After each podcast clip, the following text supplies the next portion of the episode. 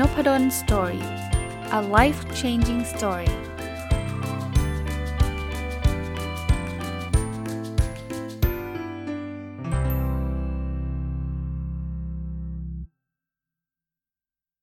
วัสดีครับ ยินดีต้อนรับเข้าสู่นพดล Story พอดแคสต์นะครับ วันนี้จะมาต่อจากเมื่อวานนะ เป็นข้อคิดจากพี่ตุ้มหนุ่มเมืองจันท์นะครับ ที่ผมได้มาเป็นการ์ดนะ จากหนังสือเรื่องธรรมดาสามัญประจำบ้านนะครับ ซึ่งตอนนั้นสั่งผ่าน ผ่านเพจพี่ตุ้มไปนะครับเขาเป็นการ์ดมาให้แล้วในการ์ดเนี่ยก็พลิกๆอ่านแล้วเออ มันเป็นข้อคิดที่น่าสนใจดี ก็เลยเอามาเล่าให้ฟังนะครับ แต่ว่าเล่าตอนเดียวไม่จบก็เลยขออนุญาตมาต่อเป็นตอนที่2นะอะเราเริ่มกันเริ่มต้นกันเลยครับ จงทำความฝันของเราให้เป็นจริง แต่อย่าละเลยความฝันของคนที่คุณรักเป็นอันขาดหูยชอบมาก คือความฝันเราเนี่ยเป็นสิ่งที่เราคิดอยู่ตลอดเวลาแล้วแต่บางทีเนี่ยเราอาจจะมุ่งตามความฝันแล้วก็ไปทิ้งสิ่งที่เป็น ความฝันของคนที่เรารักนะไม่ว่าจะเป็นภรรยา ไม่ว่าจะเป็นสามี ไม่ว่าจะเป็นลูกๆ ไม่ว่าจะเป็นคุณพ่อคุณแม่นะคือคือบางทีมันยากผมเข้าใจนะ ว่าจะทำให้ความฝันทุกคนเป็นจริงมันลำบาก แต่ว่าอย่าเอียงไปด้านใดด้านหนึ่ง ถ้าเรามีความฝันเราทำได้ครับ แต่ว่าไม่ใช่ว่าสมมติความฝันท่านคือ CEO ก็แล้วกัน ฉันเลยทำงาน 24 ชั่วโมงเลย ฉันไม่ได้สนใจเลย กับครอบครัวกับความเป็นอยู่ต่างๆ ซึ่งจริง ๆ อันนั้นคือความฝันของ ของภรรยาเรา ความฝันของลูกๆเราที่อยากจะเจอเรานะครับใช้ชีวิตอย่างมีความสุขกับเรา เพราะนั้นเนี่ยบางทีมันต้อง balance อย่าละเลยนะครับนะมาดูอันถัดไปครับ งานก็เหมือนความรัก บางทีเราก็เจอรักแรกพบ แต่บางครั้งเราก็เจอรักเมื่อคบนะคบไปสักพักจึงรู้ว่าใช่จากใช่ก็เป็นใช่เลยเอออันนี้ก็เป็นการเปรียบเทียบที่ขมคายนะคือเราไม่รู้หรอกเอาตรงๆนะเหมือนงานน่ะนะครับ บางทีเนี่ยก็จะรักแรกพบก็คือแบบโหเจองานนี้ใช้เลยมันใช้เลย แต่บางงานเนี่ยตอนเริ่มต้นดูเหมือนจะยังไม่แน่ใจ แต่พอทำไปทำมาจึงรู้ว่าใช่นะส่วนตัวผมเป็นแบบนี้นะ ผมพูดถึงงานที่เป็นอาจารย์มหาวิทยาลัย ผมเนี่ยไม่ใช่แบบรักแรกพบนะไม่ใช่แบบว่าโอ้โหแบบอาจารย์มหาวิทยาลัยนี่แบบสุดสุดยอดเลยใหม่ๆเนี่ยไปสอนนี่เครียดเลยนะเหงื่อแตกเลยนะเพราะพราะรู้สึกตื่นเต้นน่ะนะมันก็เป็นเรื่องแล้วก็รู้สึกว่าจะใช่หรือเปล่าวะ แต่พอทำไปทำมานี่คือใช่เลยนะครับ อันนี้ก็เป็นตัวอย่างอันหนึ่งนะครับว่าบางทีต้องอดทนอีกสักนิดหนึ่งนะมันไม่ได้อ่ามันไม่ได้แบบโอ้โหมาทำวันแรกแล้วใช่ไม่ใช่ตัดสินกันได้วันนั้นน่ยนะครับ แต่ก็ไม่ใช่อดทนมา 20 ปีอะไรเงี้ยอันนั้นอันนั้นควรจะรู้แล้วล่ะนะครับ ก็เหมือนรักแหละนะบางทีคบๆไปอาจจะใช่แล้วก็กลายเป็นใช่เลยนะโอเค ถัดไปครับความพยายามคือสารเคมีชนิดหนึ่งทำให้ชัยชนะและความพ่ายแพ้มีคุณค่าและน่าจดจำ คือชัยชนะและความพ่ายแพ้เนี่ยมันเป็นผลลัพธ์ แต่มันจะไม่มีคุณค่าเลยถ้ามันมันมันไม่เกิดขึ้นจากความพยายาม หรือมันมันจำไม่ได้เลยเอางี้แล้วกัน เอางี้ผมผมพูดถึงชัยชนะก่อน สมมุตินะ เราเราเล่นเนี่ยเทนนิสแล้วกัน แล้วไปเล่นกับเด็กอนุบาลแล้วก็ชนะเขาเกมสูงเลยเนี่ยเราจะจำอะไรไม่ได้หรอก แล้วก็คุณค่ามันก็ไม่ค่อยมีเท่าไหร่เพราะว่าเราชนะเขาอยู่แล้วนะแต่ถ้าเกิดเราไปเล่นกีฬาโอลิมปิก ครั้งแรกตกรอบ ครั้ง 2 ตกรอบ ครั้ง 3 ตกรอบ จนครั้งที่ 4 กลับขึ้นมาแล้วเราได้เหรียญทองนี่ชัยชนะใช่ไหมแต่มันมีความพยายามคูณอยู่อะมันเป็นตัวคูณเนี่ยความคุณค่ามันสูงมากเลยเห็นไหม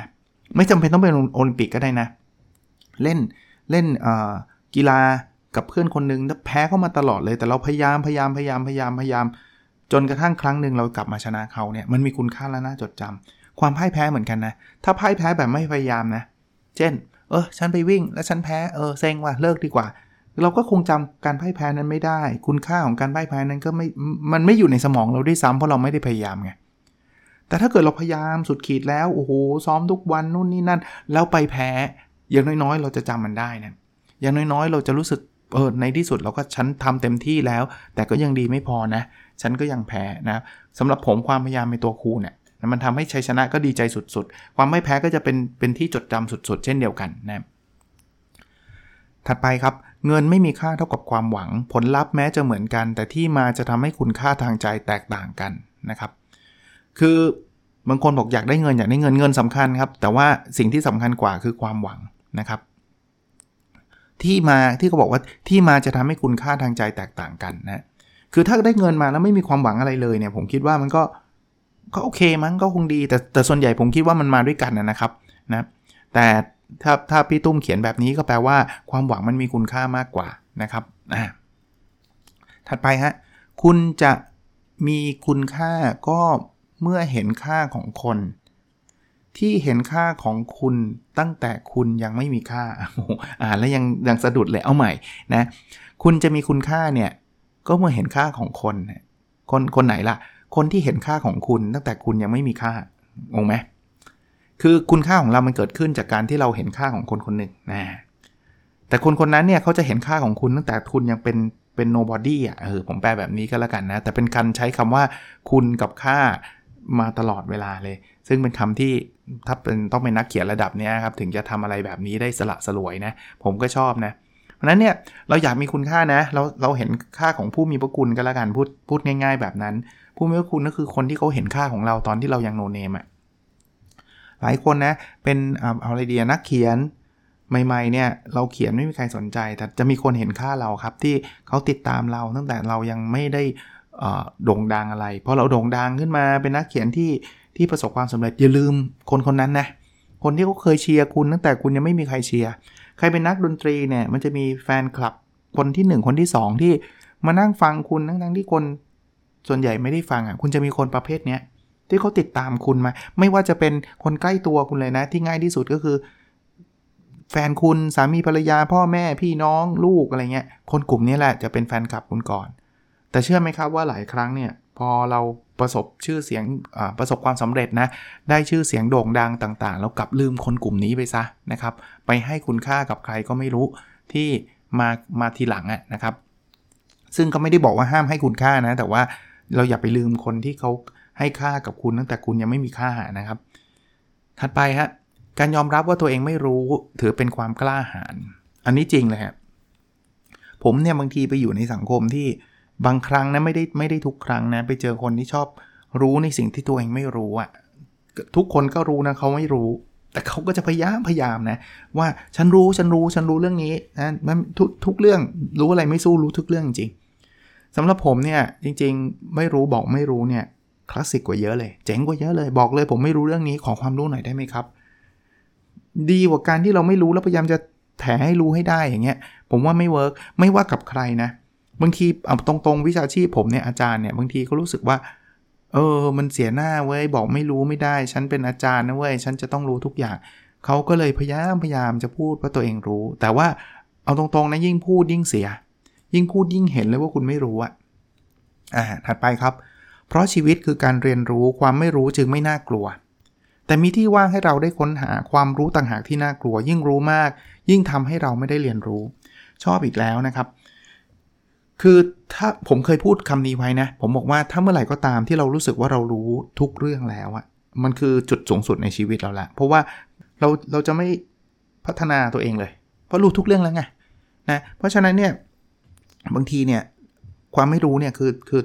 คือจุดหมายในชีวิตนะ ผมว่าชีวิตคงน่าเบื่อมากมั้ง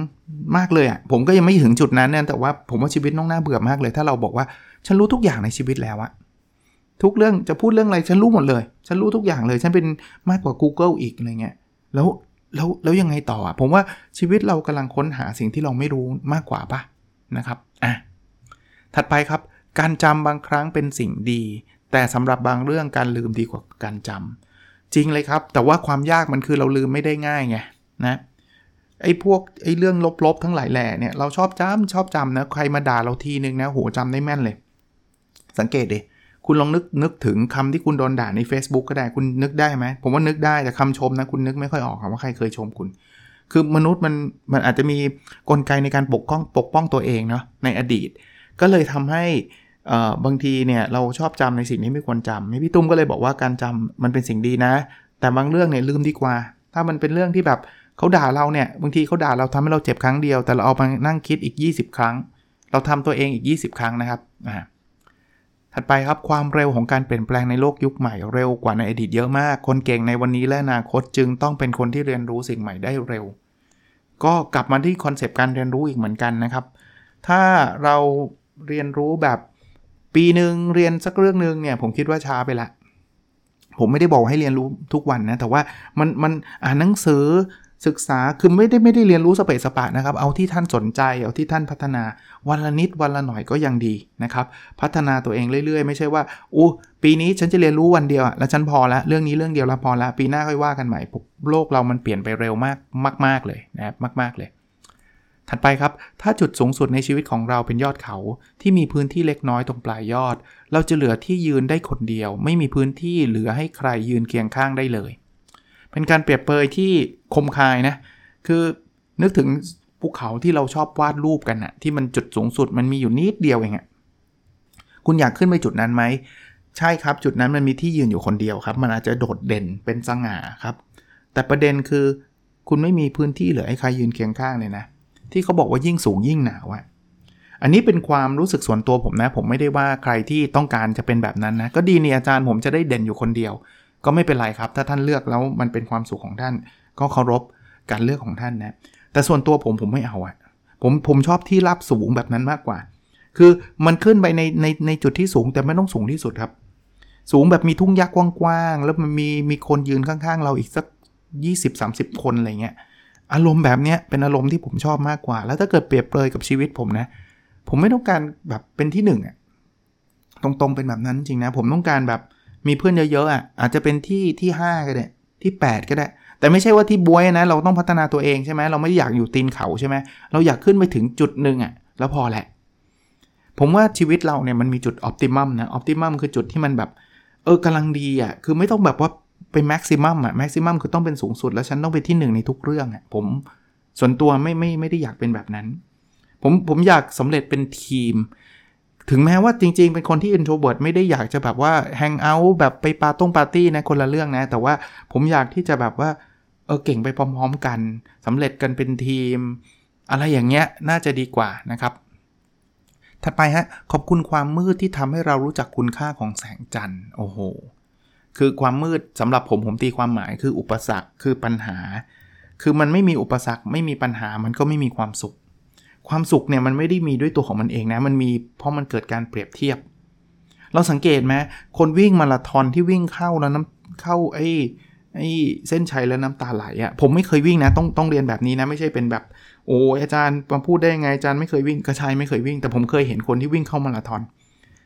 ลง Facebook ลงรูปโอ้โหน้ำตาไหล มันไหลเพราะอะไรรู้ปะ่ะเพราะว่าตอนวิ่งมันเหนื่อยมากไงคือถ้าเกิดเขาวิ่งแบบคลิปโชเก้อะ เขาคงไม่น้ำตาไหลมากอะ่ะ คือเขาวิ่งกันแบบสบายๆ ชิวๆ ท่านเคยวิ่ง 100 เมตรแล้วน้ำตาไหลปะละ่ะ ไม่มีเนาะ วิ่ง 10 เมตรน้ำตาไหลมีไหมไม่มีไงเพราะว่าอุปสรรคมันแทบไม่มีเลยไง อะไรที่มีอุปสรรคเยอะจำไว้ว่ามันจะทำให้สิ่งที่เราได้มาเนี่ยมันเหมือนแสงจันทร์อะ มันมันจะส่องสว่าง มันจะแบบว้าวอะ มันคือแบบเฮ้ยใช่เลยนะครับ อ่าถัดไปครับก็บอกว่ามีคนบอกว่าชีวิตก็เหมือนกับนิยายเรื่องหนึ่ง ตราบใดที่เรายังหายใจนิยายเรื่องนั้นก็ยังไม่จบ โอ้โห ใช่เลย คือผมเคยได้ยินคำนี้ด้วยว่าผมก็ชอบนะ คล้ายๆกัน it's going to be okay if it's not okay then เอาใหม่ พูดใหม่ พูดผิด it's going to be okay at the end if it's not okay then it's not the end แปลว่าทุกอย่างมันจะดีเองในตอนท้ายตอนจบ ถ้ามันยังไม่ดีก็แปลว่ามันยังไม่จบ ชีวิตเหมือนนิยายครับ เราเราโกออนต่อไปเรื่อยๆครับตราบใดที่เรายังมีลมหายใจนะ ถึงแม้ว่าตอนนี้เราหูทุกยากลำบากวุ่นวายเนี่ย แต่สุดท้ายเนี่ยเราเราต้องไปต่อนิยายเรื่องนี้ยังไม่จบนะ เคยสังเกตมาบางทีนิยาย หรือจะเป็นหนังก็ได้นะ ใครชอบดูหนังเนี่ย เฮ้ยดูเหมือนจะจบแล้วแต่ยังไม่จบไว้ยังไม่จบไว้ตราบใดที่เรามียังลมหายใจนะ จะมีบทเรียนใหม่ ๆ จะมีเรื่องราวอะไรที่ที่ดีเข้าสู่ชีวิตเรา อ่านหนังสืออีกเล่มหนึ่งนะ ชื่อ Stop Living on Autopilot เนี่ย เดี๋ยวเดี๋ยวมารีวิววันหลังจะมารีวิวนะ เพิ่งจบนะก็เขาบอกว่าชีวิตเรามันจะมีอะไรที่ดีๆ กว่านี้กว่าที่เราเจอมาจนกระทั่งถึงอายุปัจจุบันเนี่ย ยังมีอีกนะ ให้ให้เราคิดแบบนี้เสมอ เพราะคนส่วนใหญ่ที่มันกิฟต์อัพคือแบบ เฮ้ย ช่วงเวลาดีๆ ได้ผ่านไปแล้วจริงไหมครับ ให้เราคิดว่า ไม่ว่าท่านจะมีความยากลำบากอะไรก็ตาม หรือว่าไม่ว่าท่านจะเคยประสบความสำเร็จระดับท็อปของของประเทศของโลกอะไรมาก็ตาม ไม่คิดว่าในอนาคตจะมีสิ่งที่ดีกว่านั้นนะรอเราอยู่นะครับ เป็นกำลังใจให้นะฮะอันถัดไปครับ ถ้าเราเลือกการหนีเป็นหนทางแก้ปัญหาในวันนี้ เราก็จะต้องหนีไปตลอดทั้งชีวิตจริงครับ หลายๆ คนเจอปัญหาเนี่ยสิ่งที่เขาทำมักจะทำคือหนีหนีคืออะไรดีล่ะเอ่อ อะสมผมยกตัวอย่างนะ เช่น ติดหนี้หนีหนี้เลย แล้วก็หนีแต่เราต้องหนีแบบนี้ไปทั้งชีวิต ต้องลุกขึ้นมากล้าลุกขึ้นมาเพื่อต่อสู้กับมันครับ แล้วเดี๋ยวมันจะจบนะจบแบบไหนเดี๋ยวค่อยว่ากันนะครับ แต่ว่าถ้าเราไม่แก้ปัญหามันก็จะอยู่ตรงนั้นนะครับมาดูอันถัดไปนะครับ ทุกพืชพันธุ์ในโลกล้วนเติบโตได้ขอเพียงหาความเหมาะสมที่สอดคล้องกับตัวเองให้เจอ ชอบคำว่า คำเปรียบเทียบแล้วกันนะครับ พืชพันธุ์ในโลกเอาเอาเป็นเอาเป็นพืชพันธุ์เนี่ยคือบางบางต้นไม้บางอย่าง มันเติบโตกับสภาวะบางบางรูปแบบ ไม่ใช่ต้นไม้นั้นดีไม่ดีนะ ที่ท่านปลูกแล้วมันไม่โตเนี่ยมันมันท่านปลูกผิดที่อะเหมือนกันนะครับ การงานหรือความสำเร็จเราเนี่ยที่เราทำมาโอ้โหอาจารย์ผมทำมาตั้งเยอะแล้วว่ามันไม่สำเร็จ บางทีเนี่ยมันไม่ใช่ว่าท่านทำเยอะนะ แต่ท่านทำผิดที่ บางอย่างมันเหมาะกับบางคน บางอย่างมันเหมาะกับบางสถานการณ์ เพราะฉะนั้นเนี่ยไม่ใช่เราตะบี้ตะบันทำไป ที่เขาบอกว่าความพยายามอยู่ที่ไหนความสำเร็จอยู่ที่นั่นจริง ถ้ามันอยู่ถูกที่ ถ้ามันอยู่ถูกที่นะนั้นเราจะปลูกต้นไม้แบบนี้ มันต้องน้ำน้อยๆ แต่แบบไปปลูกในที่ฝนตกทุกวันอย่างเงี้ยมันก็ไม่โตไงเราจะให้ปลูกอีกเป็นร้อยเป็นพันเป็นหมื่นครั้ง มันก็ไม่โตไงเพราะมันผิดที่ คราวนี้เป็นเป็นเป็นบทเรียนให้เราเราต้องกลับมานั่งคิดครับ ถ้าเกิดท่านทำอะไรมาสักระยะหนึ่งแล้วอะ แล้วยังไม่เห็นความก้าวหน้าเลยอะให้เราลองตระหนักคิดสักนิดหนึ่งว่า ตอนนี้เราอยู่ผิดที่หรือเปล่า ตอนนี้เราเราทำในผิดในสิ่งที่ยังไม่เหมาะสมหรือเปล่า มันไม่ควรทำกับคนกลุ่มนี้หรือเปล่า สมมุติว่าท่านเขียนเพจ แล้วไม่มีคนตามเลยเขียนมา 5 ปีแล้วอาจารย์ แต่ไม่ใช่เขียนวันเดียวแล้วไม่มีคนตามนะอันนั้นอันนั้นต้องทำเพิ่มอีกนะบางทีเนี่ยไอ้กลุ่มคนที่ท่านอยากให้เขาอ่านนะอาจจะไม่ใช่กลุ่มนี้หรือเปล่านะครับ โอเค ก็เป็นกำลังใจนะครับไปดูความเหมาะสมนะอันสุดท้ายของวันนี้นะครับ แล้วก็ของอซีรีส์นี้ของอคุณพี่ตุ้มนะครับหนุ่มเมืองจันพี่ตุ้มเขียนไว้ว่า เสียงที่เกิดขึ้นจะดังหรือเบาขึ้นอยู่กับว่าเราใส่ใจเพียงใด ไม่ว่าจะเป็นเสียงเพลง เสียงของลูกน้อง หรือเสียงของคนที่อยู่ข้างกาย คือเสียงดังก็คือเสียงที่เราให้ความสนใจใช่ปะนึกถึงแฟนก็ได้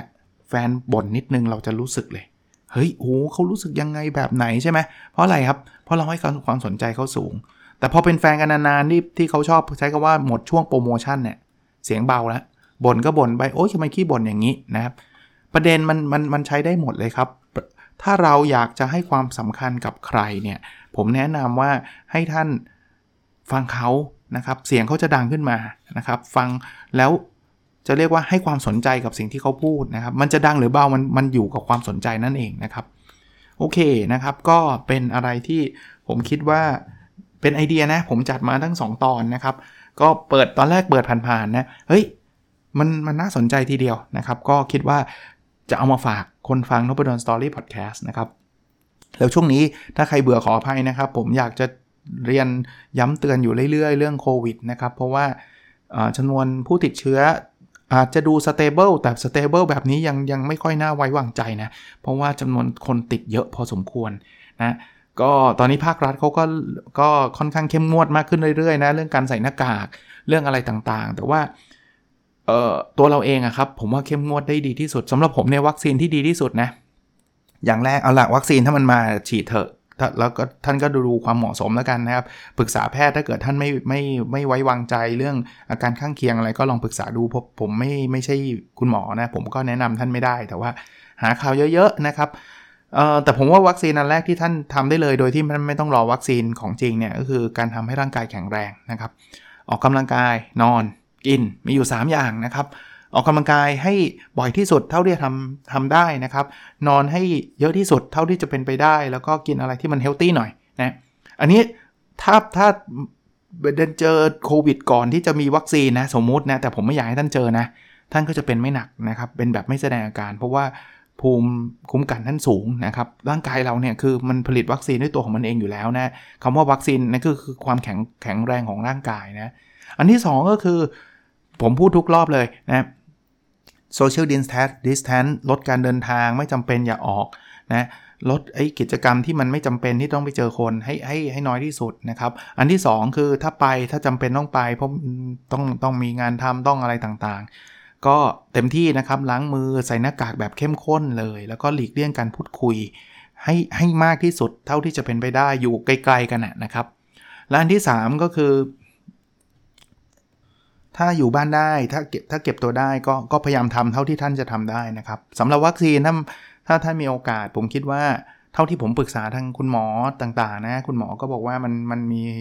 ผลข้างเคียงน้อย ถ้าเทียบกับท่านเป็นโควิดนะนะโควิดเนี่ยมันมีความเสี่ยงสูงกว่านะครับ ก็ก็ถ้าเบสซอนข้อแนะนำนี้ก็คิดว่าการฉีดน่าจะดีกว่านะครับ โอเคนะครับ ขอให้ท่านปลอดภัยจากโควิด -19 แล้วก็ประสบ ความสำเร็จในในทุกๆ เรื่องนะครับ แล้วเราพบกันใน episode ถัดไปนะครับ สวัสดีครับ